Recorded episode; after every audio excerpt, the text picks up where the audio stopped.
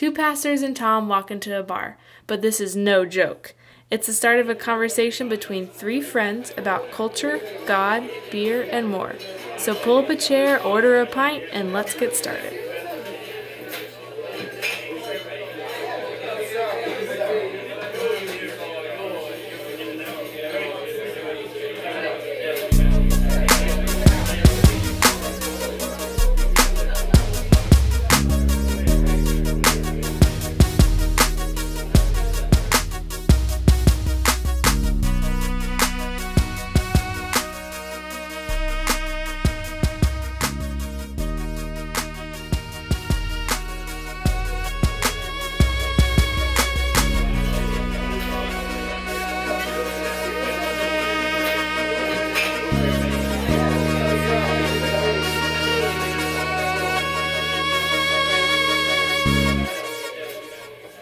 Random listener, over here. Hey, we saved you a seat.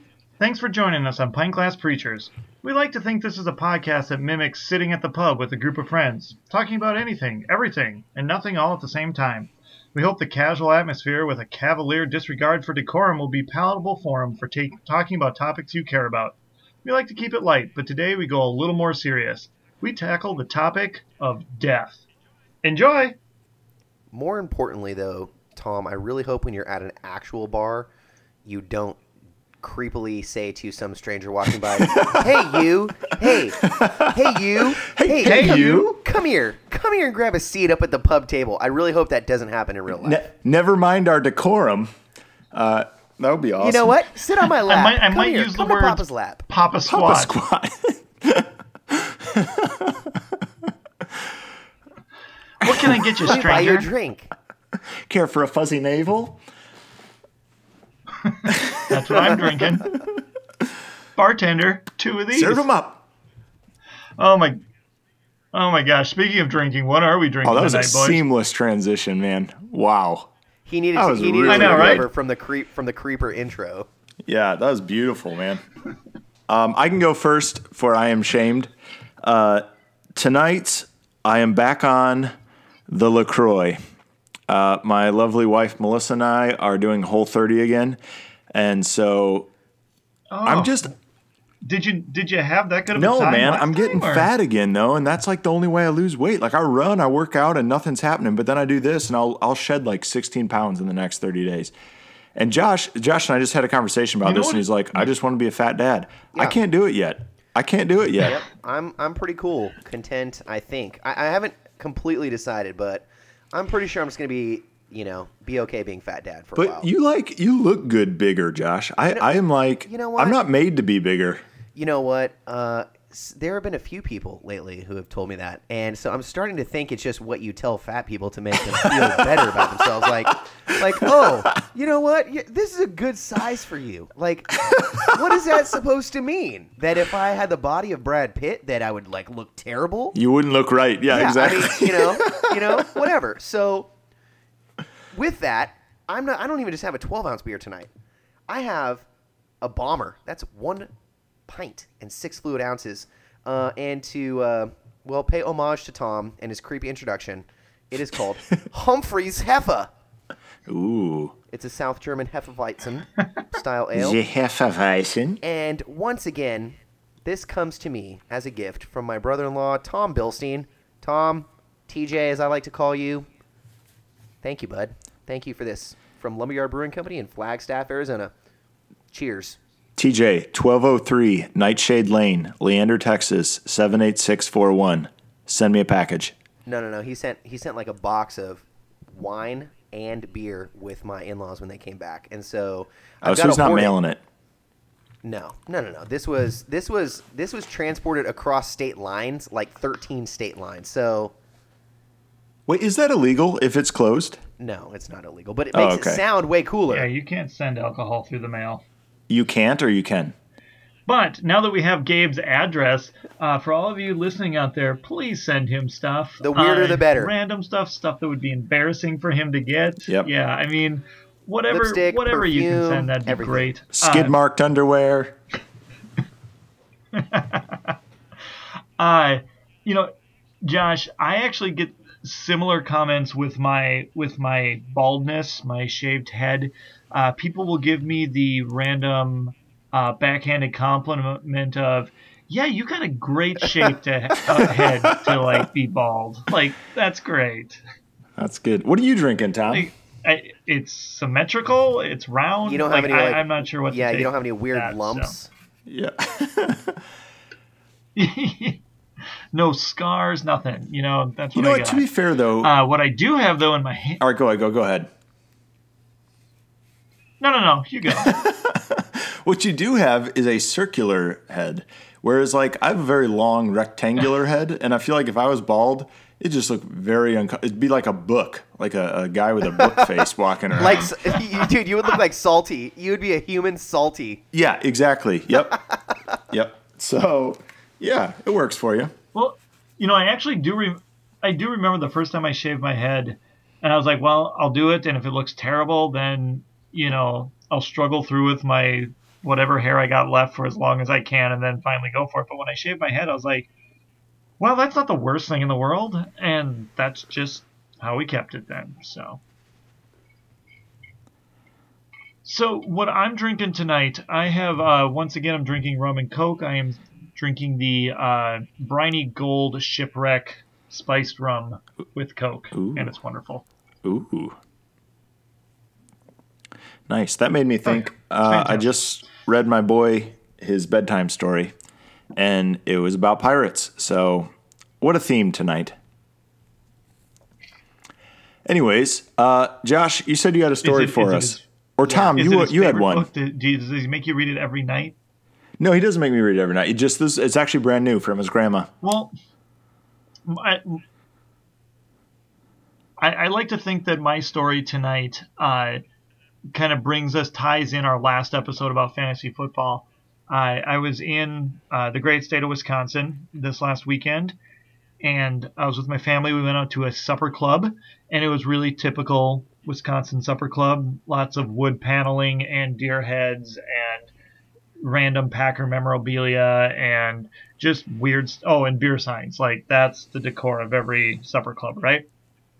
And so uh, we're there, we're Yep, eating, yep. and I look over, and here comes this this couple. Uh, they're probably 55, pushing 60, and just very typical Wisconsin couple. You know, if I were to guess, I'd say he's worked in a bank his entire career, and and she's a school teacher. You know, like that's the vibe I was getting, right? But then, up, up, upon closer inspection, she had the uh, the shorter, older woman haircut, uh, curly and whatnot. Except for on the side, it was almost buzzed, and it, like had the lines in it, like twelve year old boys do Yeah, in yeah, the yeah. nineteen nineties. I had those, the racing You know stripes. Yeah, yeah, You know what I'm saying? Classic. yeah, yeah. Who Did you guys have a rat tail too? Right? Heck no. Those Oh, I dirty. did. No. I rocked the rat tail. You would. Because my You parents know what, cared about Head? me. You would have had a No, I was uh, yeah, I was real white trash early on. It was good. I mean, I maybe still am. I, I live in Leander, Texas. So, anyways, Do you still have a that's rat neither tail? here nor there, Tom. All right.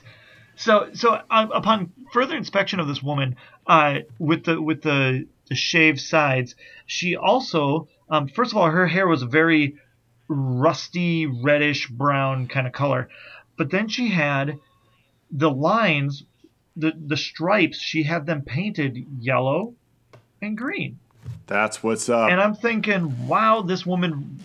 I I thought she really loved the Olympics. You know, she's she she's showing some Rio Rio spirit.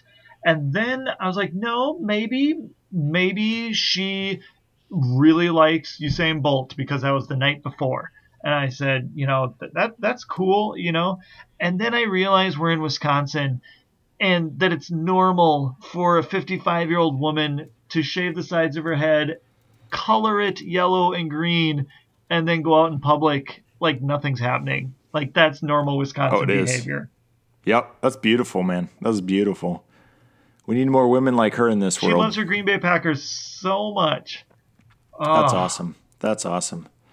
All right, so that that brought us in from last week. Josh, you have a story to bring us into this week. Yes, yes. Let me get us back on topic. Um, as usually, I'm the one distracting us. But For all you male listeners out there, you are going to know exactly what I'm talking about. And that is when you come as close to death as is humanly possible on this side of the grave. I'm talking about getting kicked square in the nuts. Last night, about to put the kids to bed. Uh, apparently, all of them have an interest in taking Taekwondo as an extracurricular activity. So, me wanting to impress them and be cool, I started making all kinds of ninja noises and moves and fake karate shopping them. And, Good. you know, then said, oh, okay, kids, uh, we've had our fun. Let's go to bed. So we get up to the top of the. st- We have some stairs in our house. We get up to the top of the stairs where the where the boys and the girls' bedroom splits off, and we're up there. And I literally turn around, and my oldest daughter Harper goes hiya and just kicks me square in the crotch. and it, it let's just say her aim was impeccable, and it dropped me to the ground. I was like keeled over, just groaning, and she was like. I'm sorry, I'm sorry, I'm sorry, I'm sorry, I'm sorry. I was like, it's okay. You just kicked daddy in the privates. But literally, for like an hour, I was so sick to my stomach, and she just clocked me so hard. So, as we all know, as men, getting kicked in the baby maker uh, is not the most pleasant experience and can frequently feel like death. So, Gabe, what are we talking about tonight? We're talking about death. Wow. That was incredible how that happened. Super deep Um, and insightful. Yeah, very profound. Yeah, so we're going to talk about death, but before we do that, we want to hear from a friend of ours whose name actually means love. Uh, I introed him last week and was incorrect to do so. So uh, this Shame this- on you. Yeah, I'm sorry, listening world, uh, especially to you, Janet. Uh, but this episode, our good friend Agape is going to drop some fat beats. Take it away, Agape. We'll be right back, friends.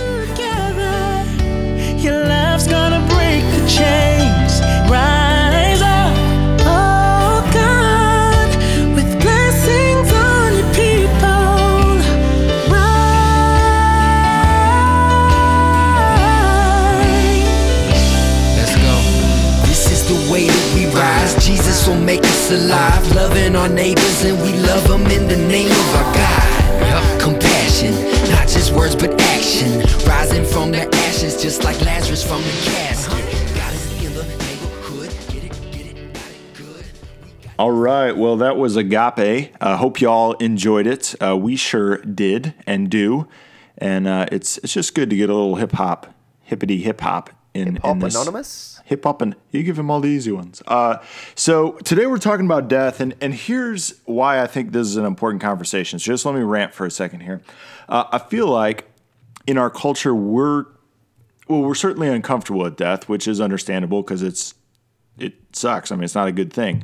Uh, but we also like we don't know how to think about it. We don't like like people. You know, does did grandma become an angel, or uh, is you know mom always wants to say, "Well, I'm still with you, kids," but but is she really? Like that, we just don't know how to talk about. it. We don't have language for it, and uh, even even in the Christian church, we don't, and we don't we don't have language for it. And part of that is because in in many ways uh, in Christianity, we our our images, our imagination towards death is not shaped by scripture in as much as it's shaped by medieval paintings uh, and Dante's Inferno and you know really weird literature from the 1890s and the 1990s and and so we have these like odd understandings of death. And so my hope is that that for us here we can just kind of break down really what what the bible says about death. And and you know if you're not a christian you can at least hear from us what um, what it actually says as opposed to what we assume it says or what you think it says. I think we just want to lay down this is this is really what it's about. Right? Agreed? Yeah. Yeah, I mean, I think that's that's where we want to go. I mean, I have so many. I've had so many que- uh, discussions with people about what happens after we die. You know, what's it really going to be like, kind of thing, as if I have all the answers to this. And Yeah. then I also get this question too from some of my friends that that uh, that don't that don't necessarily have um, the same understanding that I do of Scripture, or or maybe some some that don't have a, a a, a Christian faith per se is isn't heaven just a nice thing that somebody created to make us feel better about death, to make Right. it less scary? Right, right. Well, so let's let's just go like real basic, okay? So we'll just like start with the the most simplest things in the entire world, just so we're we're on the same page. Um, so pretty clearly, like, well, and let me say this too, though, before we get into it, because some people may not like the answer. And and one thing I like to say with this is like we can only speak where the Bible speaks. We can't speak where it doesn't speak. Like so I'm not going to say things that it doesn't say just because culturally in our heads we think it should be this way. We just got to speak to what it says. All right? Uh, so, first of all, uh, when you die, this is what happens.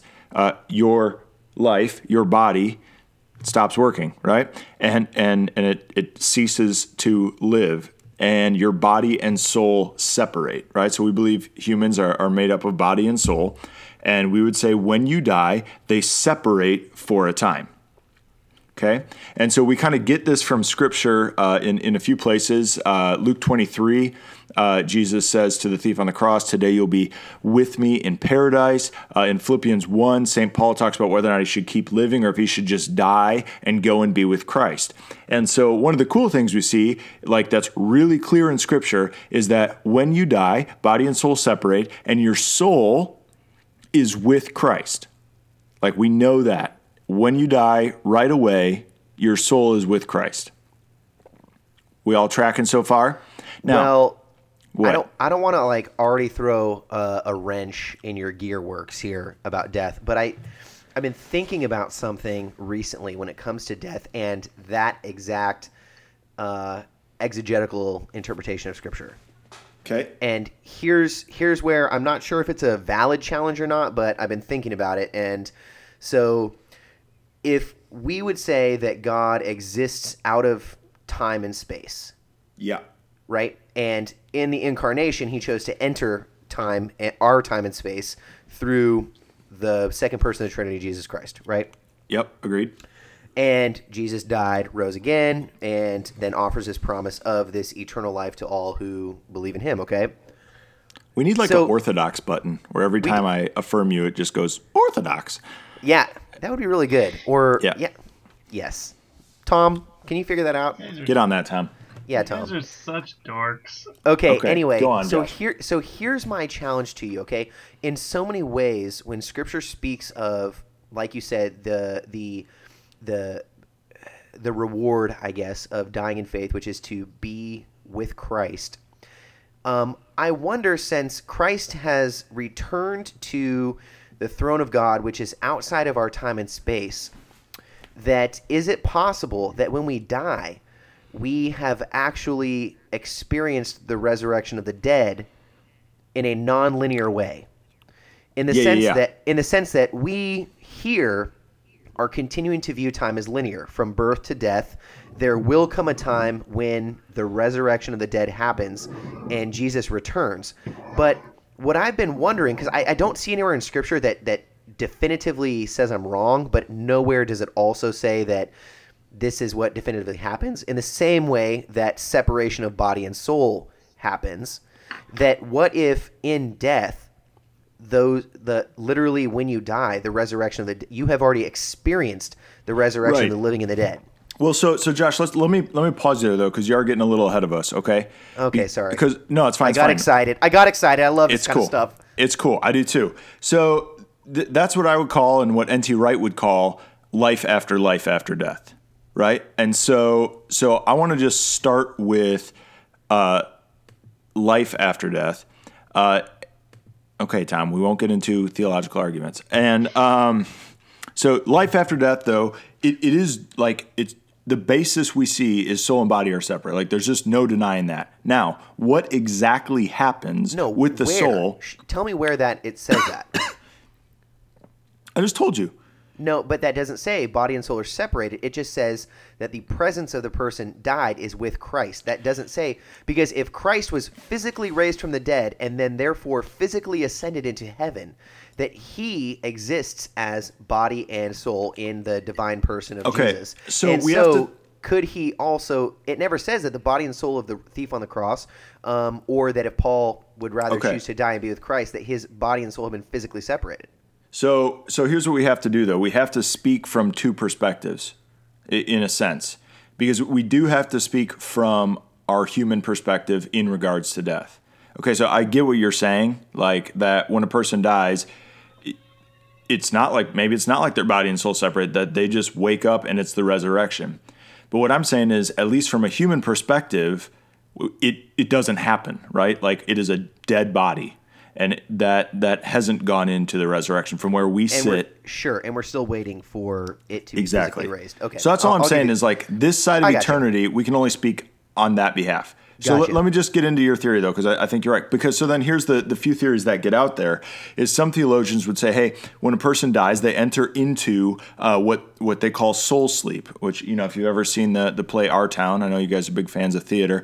Um, Tom and, is a huge thespian. Tom's love he's a big thespian, and um, at, at any rate, uh, that that's basically what the whole uh, the whole show is about. Is these people are in soul sleep, and they're literally just in kind of a peaceful sleep, and they're waiting until Jesus comes back. So they're sleeping for like thousands of years, right?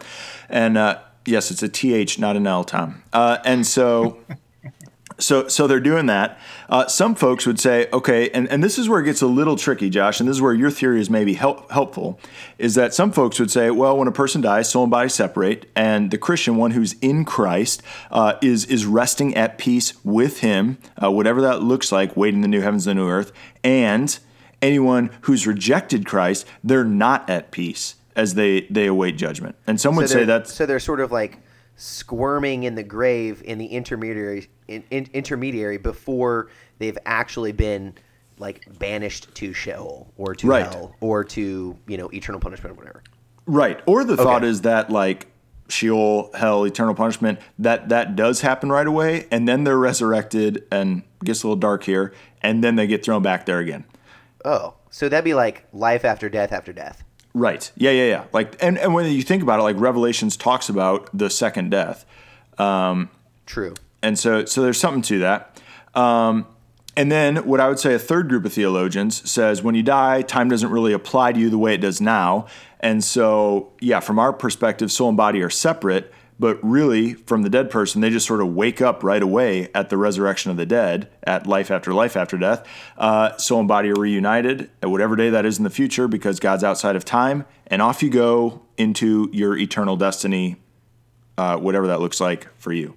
Wait, Well, and you however- know, yeah, and you know what's funny about that is I, I think that's the least uh, acknowledged or at least spoken of Yep. or taught theory. Yet at the same time, our language at funerals uh, actually sort of indicates that that's what what most pastors or theologians would believe because like Yep. if you think about the language at the time of death people are saying like oh you know gabe has received his eternal reward Yep. well, if we're being technical, his eternal reward is not simply to die and have his soul hang out with Jesus until he comes back, but the eternal reward of the Christian is a bodily resurrection, a, a holistic, you know, complete and total resurrection um, when Christ returns. And so, you know, it's, it's really funny that we're talking about it because it's sort of like, do we want to land on the theological or theo, theology, theological technicalities, or do we want to focus on like the pragmatic way that we approach death um, as we see it in, say, you know,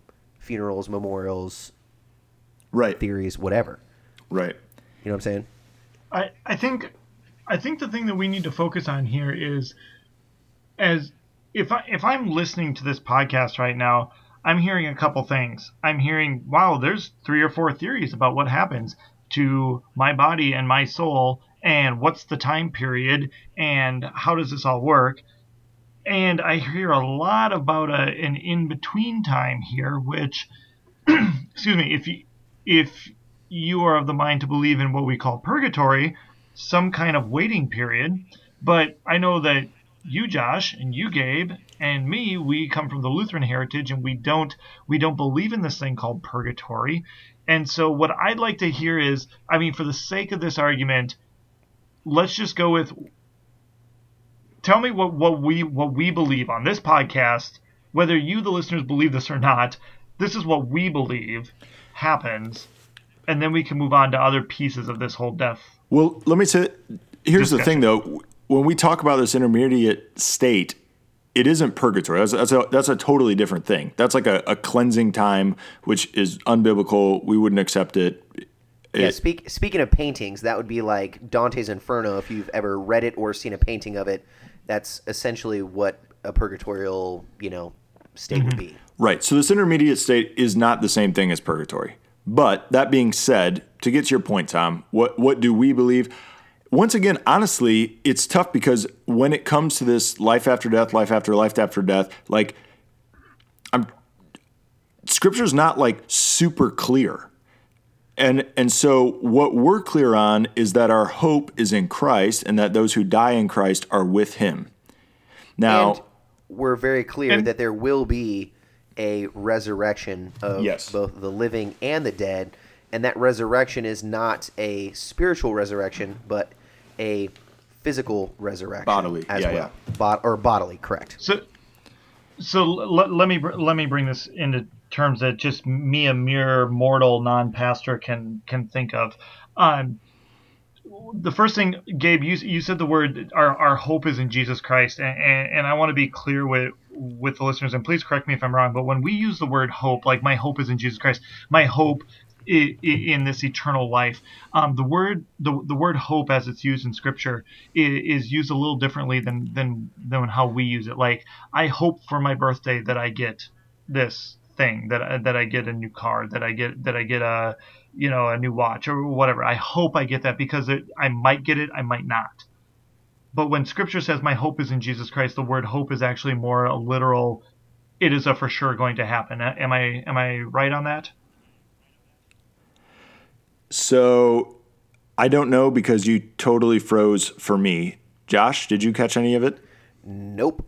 But I think I know what you were getting at. Um, and stop me Okay, if, if let- I'm wrong. let- But our when when Gabe said our hope is in Jesus Christ, the the word hope in this particular context can be just kind of swapped out for faith or for trust, uh, essentially saying that our hope is in Jesus on a number of levels. One, that what he said is true, that if we believe in him, we will not only our, our, our sin has not only died with him, our old flesh has not only died with him, but we will also be raised to new life with him. And secondly, that he is coming back. And when he comes back, he will raise us. Right. And, you know, we will live in the new creation, perfected and holy, uh, you know, with him. And so hope isn't just like, oh man, fingers crossed, let's see if this happens. I sure hope it does. But rather, it's more of a definitive trust that what he says is true and that there will come a time that either when I die or when he returns, that all of what he spoke and the promises that he made will actually end up to be true. Right. So so the, the word hope is very different than than how we use it in everyday language. In scripture it means a much more for sure thing. Uh, Right. Yeah, because if I were to say, I hope I get skinny one day after our previous conversation, uh, not much of a chance of that happening. All right, but right. It's, it's not like a lofty, like, well, maybe it'll happen. yeah, no, it's it's more of a confidence, uh, and I think that's the way Scripture typically uses it. Is that when when Scripture speaks of hope in something, hope in God, hope in the promises, hope in the future, whatever, that it's a a like it's a confidence that borders on definitive statements. Yeah. Yeah, exactly. Right. Okay. So then, so then the end piece of this, uh, uh, of this is when we when we die. At some point, we will be that we will be with Christ. We will, we are, re, we are revived. We are resurrected. We are we are with Him. And so, as Christians, we believe that we will be reunited, that our bodies will be made whole again, our souls will be be with Christ forever. Yes? Well, so you- you're kind of saying a couple things there. Yes, sort of, but let me be clear. So, so when you die, if you're in Christ, you automatically you're with Him. You're at, at the very least, the Bible's clear that your at least your soul is with him. What Josh and I are saying is where there's some divide is whether or not it's your body and soul right away with him, or if it's just your soul with him, and then a little bit later your body ends up joining you with him. Mm-hmm. Does that make sense?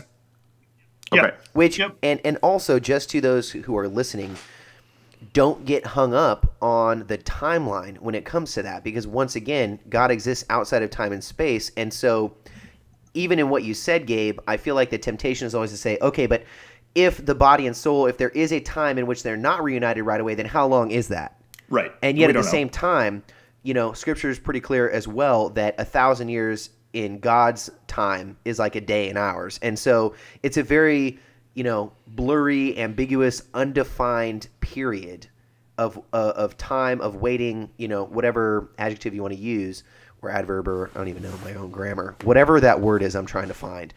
It's there. And so I think but I think that that's where at least in American Christianity that's where we tend to get hung up when it comes to death. Yeah. We want a definitive answer. When I die, like for some reason as Americans, we want to know what happens exactly when we die. And yet, I would think it's probably most fair to say that from a Lutheran perspective, we're okay with the mystery of saying we sort of know what happens, but we don't really know what happens. Um, but we know that there are a couple things that Jesus promises will happen. So we're just going to put our hope or our confidence in those. Yeah. Yeah. So, well, let me tell you guys. I don't know if I've ever told you guys this. Uh, my plan for the resurrection. You died and went to heaven and came back, and you saw it, and you're going to write a book. No, yeah, exactly. And I'm going to make millions, and then a movie, and make even more, and then we're all going to find out it's awesome. Uh, so that, that I'm a liar. Uh, no. So check it out. This is this is my plan. Is uh, you know when I die. Uh, so I'm an organ donor, right? So when I die, harvest my organs, give them to some some folks in need. Way to go. Then uh, I'm going to get cremated, and my ashes are going to get thrown into Lake Michigan and which is my favorite like piece of nature on all this whole earth. And so they're in Lake Michigan. So then Jesus comes back and we all resurrect from the dead. And so like I'm going to get resurrected. And so then my ashes are going to start swirling around the lake. Meanwhile, all my organs are in other people. And so they're going to come flying out of those other people and just like fly into me as I like shoot up out of the water and, and whip my hair behind my head like Ariel in The Little Mermaid. And that's my plan. That's the most ridiculous thing I have ever heard on planet Earth. Well, I am no dumber for hearing that. I'm pretty sure, speaking of Revelation, I'm pretty sure that all the elders and all the angels and archangels who are before the throne of God right now are shielding their eyes, turning their backs, and there's a collective like, ooh, whoa, whoa, easy. right. Hey, but let me ask you a question. And Jesus is just shaking his head, thinking, "Not even close." yeah, Not yeah. even close. Yeah, nothing worse than a Jesus head shake towards you. Um, but you know, it's funny you, you mentioned the whole cremation thing because I know some people who, like, my mom wants to be cremated because she says the thought of, I mean, in, in life, the thought of being eaten by, like, worms and bugs in death freaks her out too much. So she wants to be cremated. But there, there are some legitimate, you know, uh, fears that cremation will somehow negate a bodily resurrection. Yeah, I've heard that. And I think that's kind of silly, right? Like, I mean, I mean, if if Christ can raise you from the dead, surely he can, you know, and if and if the Father can speak creation into existence from nothing, surely he can collect these molecules and atoms of your ashes and you know mold you back into this perfected new creation. Right. Which and exactly and on top of that, like if you think about it, you know, someone who died a thousand years ago, like their body's totally rotted. I mean, it it's not really any different than someone's Not if they ashes. were- I mean, not if they were a mummy. Well, so that's the like thing, right? So should we mummify ourselves in the Alps? just to be sure it's not too hard for God to put us back together? Like that's crazy. Yeah, I mean, it's always a good idea to take control from God's hands and say we can help him. I mean, that's That that's generally usually our works out go-to, well. right? I mean, I've- yeah, yeah, yeah, yeah. rule of thumb. Yep. Right? Good good move. Good move. All right. You want to move on, Tom? No, so uh, so just I, I, want to clarify this little cremation conversation Okay. that it doesn't matter. That would be my I mean- opinion. Hey, so I mean- Gabe got to give. Be cremated, be buried i- in the ground, have your brother uh, put your feet in cement and dump you into Lake Michigan, like whatever, right? matter. Yeah. Okay, Yep. Gabe got to share his weird swirling ashes rising up like some type of superhero Marvel comic character, you know, Yep. into Jesus's loving embrace. Yep. Here's what I've always tried to convince my wife that I want like I'm super into I shouldn't say this. Uh, I'm infatuated sometimes with pagan rituals, all right? One of those being burned on a funeral pyre. And I told Jenny, I'm like, Jenny, when I die, build me a funeral pyre Yes. and just set me on fire in nature somewhere. Like that's how I want to go out. I like And- that. Yeah, I know, right? It With, sounds with the Darth with the Darth Vader mask. Okay, no, I'm not a nerd. I said I was into like pagan ritual, not Star Wars, you know, force kind of stuff. Nerdery. Uh, on a different note, shout out to a Christian hip hop artist named Foreknown who had a pretty amazing Oh, line in one of his good. tracks uh, about, uh, you know, this. I don't know if it was an actual woman or not, but in this in the in the rap, the character's girlfriend, you know, confused Anakin and Darth Vader, thinking they were two separate people, but they were the same. So, spoiler alert, they're the oh, same. the worst. Yep.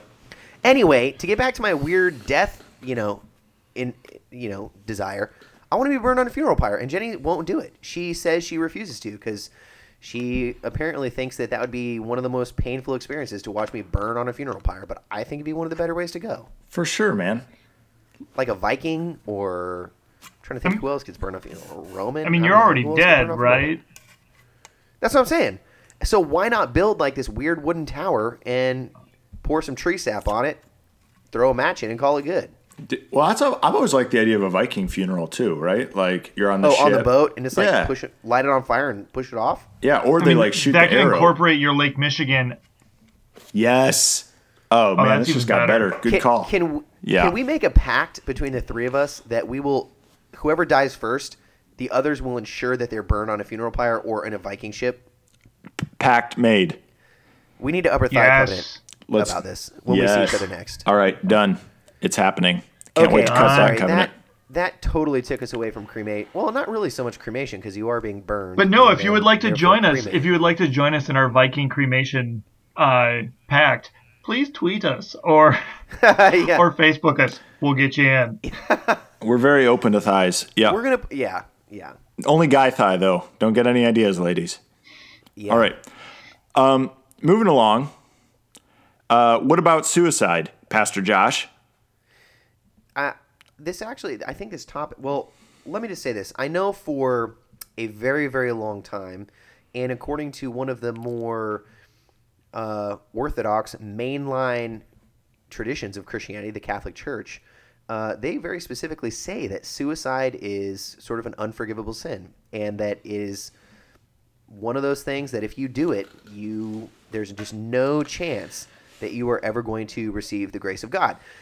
And what I find so interesting is lately uh, we've been having a lot of these conversations nationally, at least, about assisted suicide and how there are now clinics that you can go to, uh, doctors you can see, and even hospice care that if you are, you know, have an incurable cancer or you know your organs are starting to fail that you can kind of have this uh, assisted suicide. And so here's where i would say and and to go back to the very beginning of one of the foundational premises at least as lutheran pastors that gabe and i hold is that we don't like to definitively answer something where scripture doesn't specifically say one way or the other.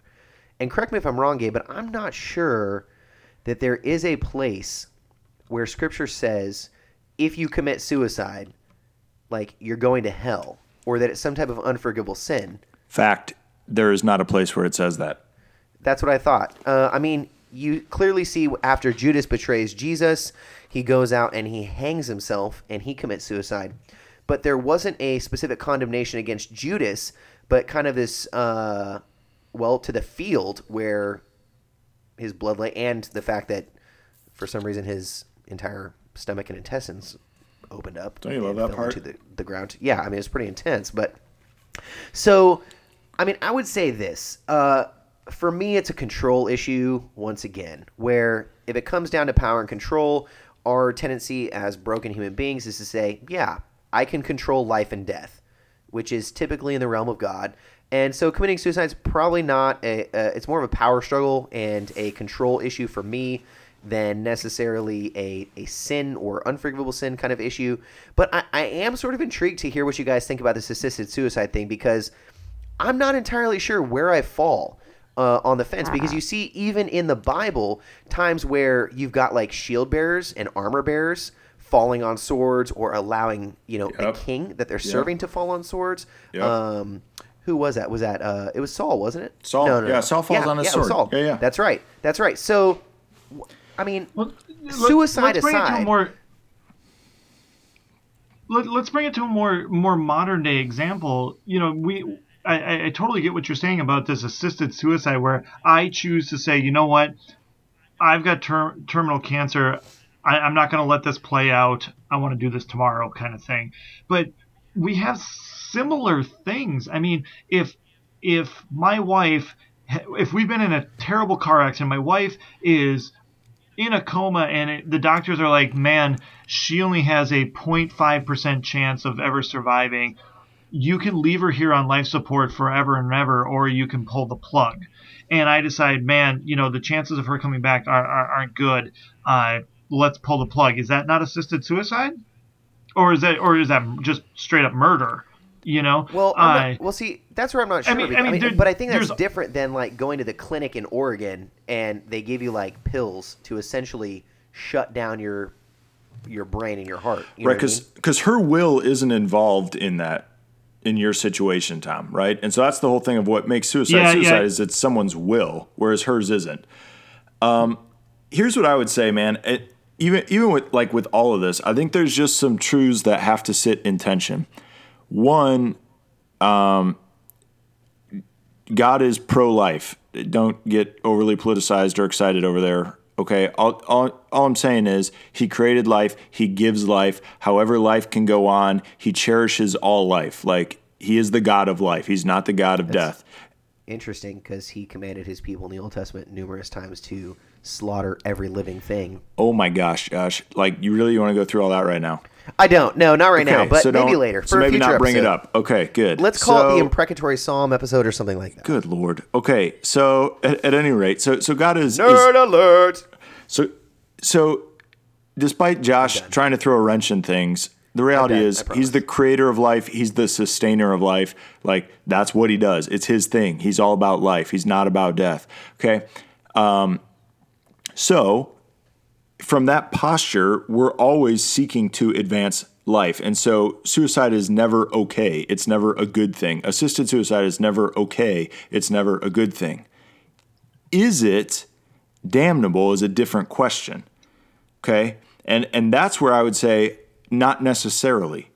And and in fact, I, I think we probably get too excited about it because the reality is what you know, Jesus is clear. He says there's only one forgivable sin, and that's the sin against the Holy Spirit, which is the sin of unbelief. He says that's the only I thing. mean, you just said the only forgivable sin, so I want to be very clear that you meant the only unforgivable sin. Yes. Yeah. So I said unforgivable. So he says there's only one, and that's the sin against the Holy Spirit, with his un- which is unbelief. And so, is it is it possible that someone in a really dark moment commit suicide, but they still trust in Jesus? I think it's possible. I don't think that's totally excluded from that realm of possibility. And so, if all if, if God's grace I think some people would say though that I think some people would say that that committing suicide is is the absence of that trust in Jesus Christ. That you you you do not trust that He is taking care of you. That you do not Okay. trust that that He has a better plan for you. Well, let me let me throw in yet another wrench because this this topic is so complex. So let's go. Let's take it to say a a let's let's take it back to the greatest commandment to love God and then to love your neighbor. So if Tom and I are hanging out and Gabe shows up with a gun and he says, "I'm going to kill you, Tom," and I step in front of that gun in order, in love for you, to save your life, Tom, I am willfully saying that I'm going to allow myself to die. I'm going to basically kill myself for your sake. That to me Someone jumping like an on a some, demonstration somebody jumping on a grenade to save. Exactly, exactly. That's what I'm saying. Like I, I maybe our definition of suicide uh, is too wide. Maybe it needs to be narrowed. I mean, is it with when you're an, an individual, you're alone and you're choosing this decision versus a public situation where you're sacrificing yourself? I mean, is there a difference? I guess between sacrifice uh, from a bodily perspective and suicide that way, or sacrifice for the sake of your neighbor? I don't know, Gabe. What- you seem agitated. So I am. I am to that? because there. Of course, there's a difference. Like yeah, it's not. It's not the same thing. So, I mean, otherwise, one one would make the argument that Jesus was suicidal, right? Who for the joy w- set before him endured the cross. Like like he he willingly went to the cross. Uh, and sacrificed himself for everyone else, knowing full well that's what's going to happen to him. So, yeah, so is that a so is that a bad thing to say? I mean, I'm, I'm No, okay so it's not- Jesus was suicidal. No, that's that's stupid. It could be- Suicide is like there's a difference between sacrifice and suicide. Like suicide is you're killing yourself not for the sake of anyone else, but for the sake of ending your own life because you can't live anymore. Okay, so the Crusaders who convinced themselves that they were on this global conquest in the name of Christ and you know threw themselves headlong into Muslim forces, like that's not sacrifice, that's suicide. That's dumb. Well, yep. I get what you're saying there. Okay. You know what I mean? So like Yeah, yeah, it, yeah. it- yeah. it can't be so black and white because Yeah, there are plenty of situations. Yep. Yeah. Okay, that's fair. That's fair. But either way, let's let's just go with like oh this No, will make some people really happy. Uh, let's let's just let's say like Robin headlong. Williams. I mean, that's okay? medieval warfare, and they Now, know that if I don't really know what his faith was or not, but we all know he committed suicide. Um, and so like, like let's use that circumstance that that way. Um, let's assume that he was a Christian. I, I mean, that's not probably right at all, but let's pretend he was.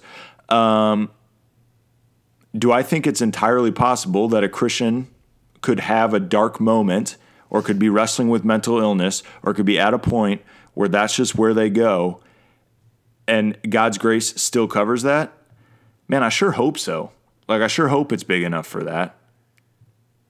And I think you'd have, I mean, I shouldn't say you'd have to, but I think you'd have to say that that is true because those same dark moments in a situation that that may not be life threatening, we would tell someone at our church or in council or even to a friend that God's grace is bigger and can tackle whatever the darkest part of your life is. You know what I mean? In the same person that that has destructive behavior, um, you know, whether it's with a bottle or a woman, Yep. like that will eventually kill them. And Yep.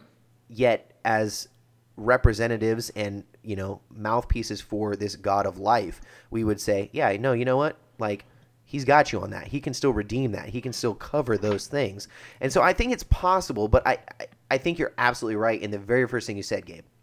It's not a good thing, and it never will Right. be a good thing. Right. Suicide is not the number one choice or the number 100 choice when it comes to death for a Christian. Right. However, because because Scripture doesn't specifically condemn it as unforgivable, um, I don't think we can say that that there there isn't the possibility, very real possibility of a, an eternally saving relationship with Christ, even in a moment of darkness and despair that leads to suicide. Word. All right, so let's leave that. We got two more questions that I want us to go through. Uh, one of them Tom mentioned earlier on, and it's you know the question is kind of based. I don't. I can't remember what movie it was, but it's uh like Ricky Gervais is in it, and it's this whole thing where like this whole culture, no one lies. Like everyone tells the truth all the time, and then um, Ricky Gervais was in it. yeah, yeah, just hang on. Man, It, it'll make sense. yeah, I remember that one. Where has that guy's career gone? By the way, he hasn't been in anything in like a decade. I don't know, man, but his his atheism is I think just he does adorable. more writing and producing than anything. Yeah, but at any rate, so so in his in this movie of his that however long ago it was that was made, everyone tells the truth, but then the, The invention of lying, that's what it's called, the invention of lying, and so the whole reason lying. starring Jennifer Gardner. there, okay. The whole reason lying becomes invented is because Ricky Gervais's mom is on her deathbed, and she's like, when I die, is that it? And he doesn't want her to die without hope. He doesn't want her to die thinking that it just goes to black. And so the great lie that he makes up is that heaven exists. Um, and so that's kind of the, the whole point of the movie. That's how lying entered into the world was that he didn't want his mom to to have to face just the cold blackness of death, and so he tells her heaven's real, even though of course anyone with a brain knows that it's not. And so the um, the question being, is heaven just a, a, a nice thing that somebody created to make us feel better about death? I think that's what we've made it to be. I think that's American Mm, that's therapeutic deism. I, I, I mean, I think that's what heaven has been stripped of its biblical underpinnings and created to be something, a, a nice thing that makes us feel better about death. I mean, how often do you hear people uh, who die and like, oh yeah, they were a good person, they went to heaven. You know what I mean? So then, what is heaven? Yeah. Yeah, it, it is this figment of our imagination that helps us cope with the incredibly difficult reality of death. Yeah. Um, and yet, at the same time, at least from a Christian perspective, heaven is not a place that you float away to when you die, but heaven is the kingdom of God, which subsequently is the rule and reign of Christ in your life and for all eternity. Yeah. So, just by simply separating heaven from the rule and reign of Jesus Christ, you have created a false hope and a false alternative to this located, you know, this location in the afterlife. Dude, that's a Man, I- really good answer, Josh. Thanks, I, but I also feel really mean about it, which once again is just like yet another result of this therapeutic deism that we've been trained and raised in here in America. You know what I mean? Yep. Because like you don't want to offend someone, even in death. Yeah. We don't want to offend in life, and yet we don't even want to offend in death. We want to help them cope with it, even if that means lying to their faces. Yeah. Well, and I think, and this will get us into a whole conversation we probably shouldn't get into on this podcast, but there is a, um, for lack of a better term, pastoral way of approaching this in the midst of death, right? Like when, when someone dies, I don't ever correct their theology of heaven. Now, I'm I always speak orthodox theology around death. Like if I'm doing a funeral, I'm going to be like, this person died. Uh, they're in eternity, but they knew Jesus, and so they're with Him right now, right? So I'm going to Yeah, speak to the if- things I know. Yeah, and if I say, "Oh, grandma was so sweet. She's living on a cloud and she has angel's wings," in that moment of despair, you know, and grief, you're not going to be like, uh, "Actually, you have a horrible understanding of Right. the I'm not. I'm not going to critique it in that moment, but I am. I am going to speak what's true. But I'm not. Absolutely. That's not going to be my first thing. Is going to be like, no, she's probably not playing a harp. Um, Oh, so- okay, okay. So, so pastors, let me ask you this. Um, I know that the let's just put let's just put you in a situation where you're doing you are doing a funeral for a person where you have no idea what their what their faith life was like. Um, Yep. You don't know whether they are legitimately in heaven. They have never communicated to you whether, that they have a faith, saving faith in Jesus Christ. In fact, you would say that for some reason you're doing this funeral for someone that you know did not have a saving faith, and and and Wait, this so family is do I looking know to you for didn't? comfort. Well, I don't think it matters, Gabe. Yeah, let, because let, let's I- I just think- Well, no, I, I don't think it matters because the situation would be the same, uh, where then you don't speak to the individual, but you use the very f- visible reality of a dead body to say this is the result of the law. Sin leads to death, and this is the worst that happens to us. And yet there is a hope on the other side. You don't speak and say this person uh, has received their eternal reward, they're with Jesus, or anything like that. But you can use this the context and the situation of the funeral itself to point everyone else in that room to a confidence and a hope in Christ that there is something after this that is eternal life. So when that person's spouse comes up to you and says, "Thank you for that message, that hope that that that my my husband or wife is in heaven with Jesus," and you're like, "Oh no, this person was an unbeliever. They're rotting in hell." No, Like- see that's that's where you do that's where you do exactly what Gabe said earlier. You speak to the biblical truth, but you don't sort of condemn them in their errancy. Right. So, and, and at least not in that moment. And Yeah, I mean, to Josh's point, Tom, like, so, Tom, I feel like you're maybe trying to get at something, and Josh and I are maybe answering it pastorally as opposed to answering it uh, theologically, which, which let me Yeah, just um, so- unpack what I mean by that. Like, pastorally, I'm never, like, if I do a funeral for a non believer, which I don't believe I've done yet, no, I haven't, if I do, I, I'm not going to get up there and be like, "Well, this guy's burning, man, crispy piece of bacon right now." Like, like I'm not going to talk about hell. Um, that doesn't mean I don't believe in hell. That doesn't mean that person isn't there. But No, it- I'm not going to talk about it in that moment. No, and I and I think you're absolutely right, especially from the pulpit to do that. Um, I, I'm talking more on a one-on-one basis, and Yeah. and not just you as pastors talking with people, but I think for our listeners and and and for people who are not pastors to be to be having conversations with with our friends, with our neighbors, with our family about uh, what happens when you die, and you you know, confronting them in an honest way. You know, I, I live in Minnesota and we have our passive aggressive Minnesota nice thing going on where we just want to pat everybody on the shoulder and say it's going to be okay. Yeah. But when it's not, and I think that's one of the big struggles, uh, at least that I have, and I think is central to this argument of, you know, what when someone says, "Well, well, they were a good person, they're they're they're going to go to heaven," and in my mind, I'm like, "Well, no." Being a good person doesn't necessarily get you to heaven. It's having a saving faith in Jesus Christ that gets you to heaven. Sorry, So you let, know. me, let me And put that- language to the- that then, Tom, because I think you're right. Um, so let me put language to that. If sorry to interrupt you, but but what for me when I when I talk to friends of mine who are not of the faith and they say to me, "So Gabe, you think I'm going to hell?" It, so this has happened. Like this has happened, uh, and, and I say this. I say, listen, I believe Judgment Day comes for all of us, and I believe that we all are going to stand accountable before God. And either we stand accountable for God on our own works and our own good deeds, or we do it on the basis of what Jesus has done for us. And scripture is really clear, and you know this in your heart, I say to my friend, that your good deeds are not enough to get you into God's paradise. They're just not.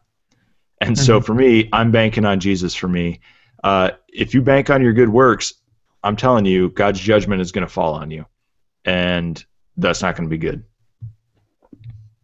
you know I, I think that is uh, that is a really fantastic place to kind of end this end this conversation because at the end of the day I think what we want our listeners to know is that it does not fall on us it falls on on on the power of Jesus Christ and what he did on the cross by dying on the cross by rising again uh, so that we might have the hope and by hope I do mean the absolute truth that that that that Christ's power enables us as believers to to be in heaven with him forever. Preach Truth? it, Tom. Preach That's it, Tom. Pastor Tom showing up. Dude, I love this show because last episode was about fantasy football. And and, and this week it's death. it's death. Yeah, that's good. Um, all right, should we go to break? Yep, let's go to break. We are once again listening to Agape, good friend of the show, good friend of all of us. I hope you enjoy it. Meanwhile, get to know my friend who's been to the dark place and come back alive. Found meaning in the nothing in the void, where suffering is destroyed and so are all the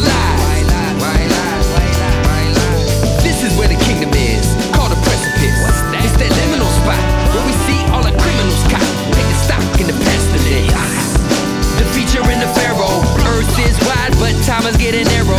Trying to live clean doesn't mean living sterile. I love wealth, getting paid is great, but everything on the shelf has an expiration date. All right, welcome back. Once again, that was our friend Agape. Uh, we want to, before we get out of here, we want to do a couple shout outs. First off, Axe Leander, the Church of Gabe Casper. Uh, as we're talking about death tonight, we talk about Axe Leander in Texas, where everything's trying to kill you. I mean, we're talking scorpions, heat, cactus, Republicans with guns, you name it. That brings us to Bridge City, where we have Josh as the pastor leading his church. Bridge City, where, you know, everybody is trying to kill you. True If you that. listen, if you listen to Josh tell stories enough, you know this is true. And then let's bring it. let's bring it to Second Harvest in Minneapolis, where I don't know, we're trying to help people not die by giving them food. So hooray for us. Way to go. Way to go. That's that's right. Uh, a couple couple shout outs to individuals once again. Mom, Janet, thanks for listening. We, know you probably Janet. actually I'm sure you probably listened to our entire last episode about fantasy football even though you don't care or don't know, but we know you just love the sound of my voice, just like I do. So thanks for listening. Uh, Connor Blackshear, I want to thank you personally for uh, for shouting us out, for sharing our posts, for sharing our episodes. You are our, I think you are our number one fan besides Janet. So number two love fan. you, Connor. That's right. And lastly, my good buddy Ed, uh, you are exactly who we hoped would be listening. Uh, you are you are a good friend of mine, and we love that you love us. So thank you for listening and enjoying our podcast. Uh, hopefully, all of you will share us and uh, and continue so that we can bring more friends into into this, so that we can continue to shout people out. Yeah, yeah. if that wasn't shameless enough, let me just remind all of you that we literally can't eat without your subscriptions. It's true. That's not true. That's not true, especially all this talk about being fat and stuff. So clearly, you know, I'm a liar. Uh, I invented lot. That's not true either. But to get on with it, listen, follow us on Facebook. You can find us at pintglasspreachers.com, SoundCloud, iTunes, uh, any other podcasting subscription service. You'll be able to download this. And be sure to share with your friends. And honestly, leave us some reviews. We'd love to know how we're doing and to hear some feedback from you guys. So whether it's on our Facebook page or our iTunes site, uh, go ahead and leave a review on how you think we're doing or where we can improve. We just like to hear from you guys.